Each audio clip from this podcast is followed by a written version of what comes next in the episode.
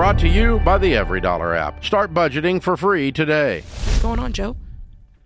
Hey, I was calling in. I was wondering um, how do I go about dating when I come from an affluent family? Um, you know, many girls' parents will see me as a big dollar sign instead of seeing me for who I am. Mm. And I was wondering, I was wondering what your thoughts are because I face that problem with many families. Is How, your how do they know? That's what I was gonna say. Um, you know, usually when you meet a girl's parents, they ask you what your parents do for work, which is a very um, normal thing to ask somebody. And then when you tell them Can you, we you come from a yeah. can we ask you what what do your parents do for work?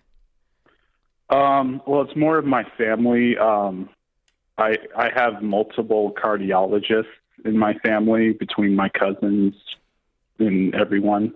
Okay. So that's uh, And that's your leading talking point when you're on a date? I don't understand how your whole family comes up in this situation. well, um, not when you're on a date, but when the girl brings you around her parents. and what's your okay? Yeah. So, what's your family's net worth? Like just your immediate family. What's the net worth of your parents? Um, it's substantial. Like Very. 10, 10 million, 20 million? Uh, yes. Okay. So I would not have garnered that just from you talking to me. I would have thought, oh, they're doctors. That's great. Um, if if if I said to you, Joe, what do your parents do? And you said, oh, they're in the medical field. And I said, really? Oh, well, what do they do in the medical field? If you said, oh, my dad's a heart surgeon and my mom's a anesthesiologist, real talk, I would be like, okay, they got some coin. Like, I would just derive that, but I don't think that I would even think to ask further. I wouldn't go, really? So how has that calculated? So how are they getting to the point of knowing? Does your family have a name that people recognize in Yes, the community That is correct. Yes. in Jacksonville, Florida? Okay, so is there a name on a hospital or something like that? Yes. Yes, it is. I see. Okay. So it's much more obvious than you having to bring it up and talk about it. The- Exactly. That's, Well, that's what does correct. the the family have to do with it? What is your fear going into this? They see you as a dollar sign. What does that mean to you? Well, it, it just really uh, worries me because I have to wonder what they're telling, what you know, the girl's parents are going to tell their daughter when I'm not around.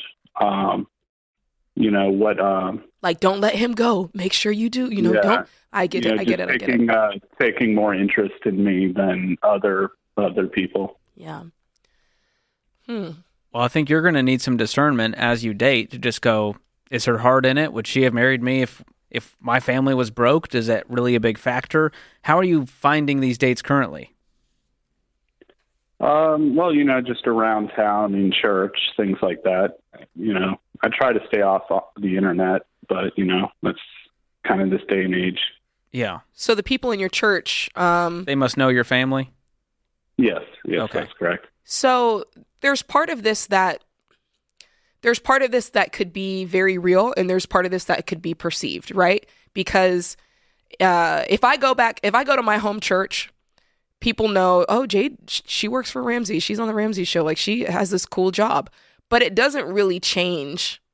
I could talk myself into thinking they're going to see me different and they're going to talk to me different, but it doesn't really change anything because they've been knowing me for how, you know, 10 years, however long I've been at the church. So is there a piece of this that you're just worried about it or have you seen it play out and actually be a reality? Um,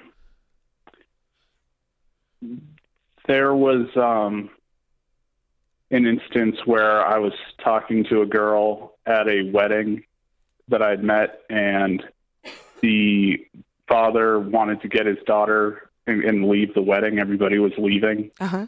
and, and he asked uh, the groom what my name was, and he told the father my name, and the father said, "Okay, well, we'll just wait around and give them a minute to talk to each other." Weird. I mean, that's weird, but that's also like I feel like there is you should expect for there to be some like jerk moves or, you know, dumb people are going to have dumb moments for sure, but I definitely don't want that to talk you out of dating a really nice girl and because here's the thing, you're whether wealthy or not, you're going to go down the line with plenty of girls thinking, I, I like I liked her, and then it's not going to work out, regardless of having wealth. You might get to the point of thinking this is the one, and then it doesn't work out. I think that that's happened to everybody, right? And so I think that you're going to know pretty early in whether someone has ulterior motives or not.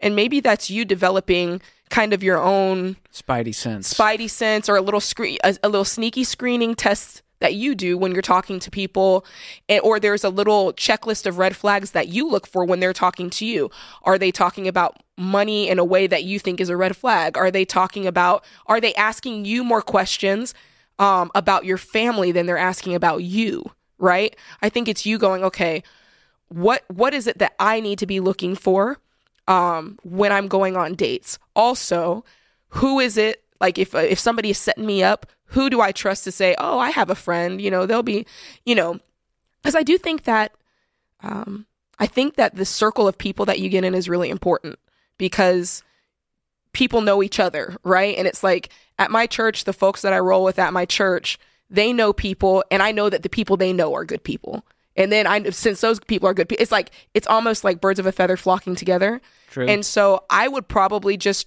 decide like, hey, I pro- I don't really. There's certain people that if they say, hey, I have somebody I'm going to set you up on a date with, I'm like, mm, okay, no, thank you.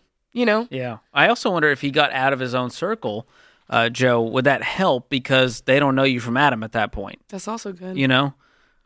To where they're they're seeking you out for the right reasons and my worry is that it's going to be more paranoia in your head of like, oh gosh, they're trying to get up the family's money and they don't really care about me.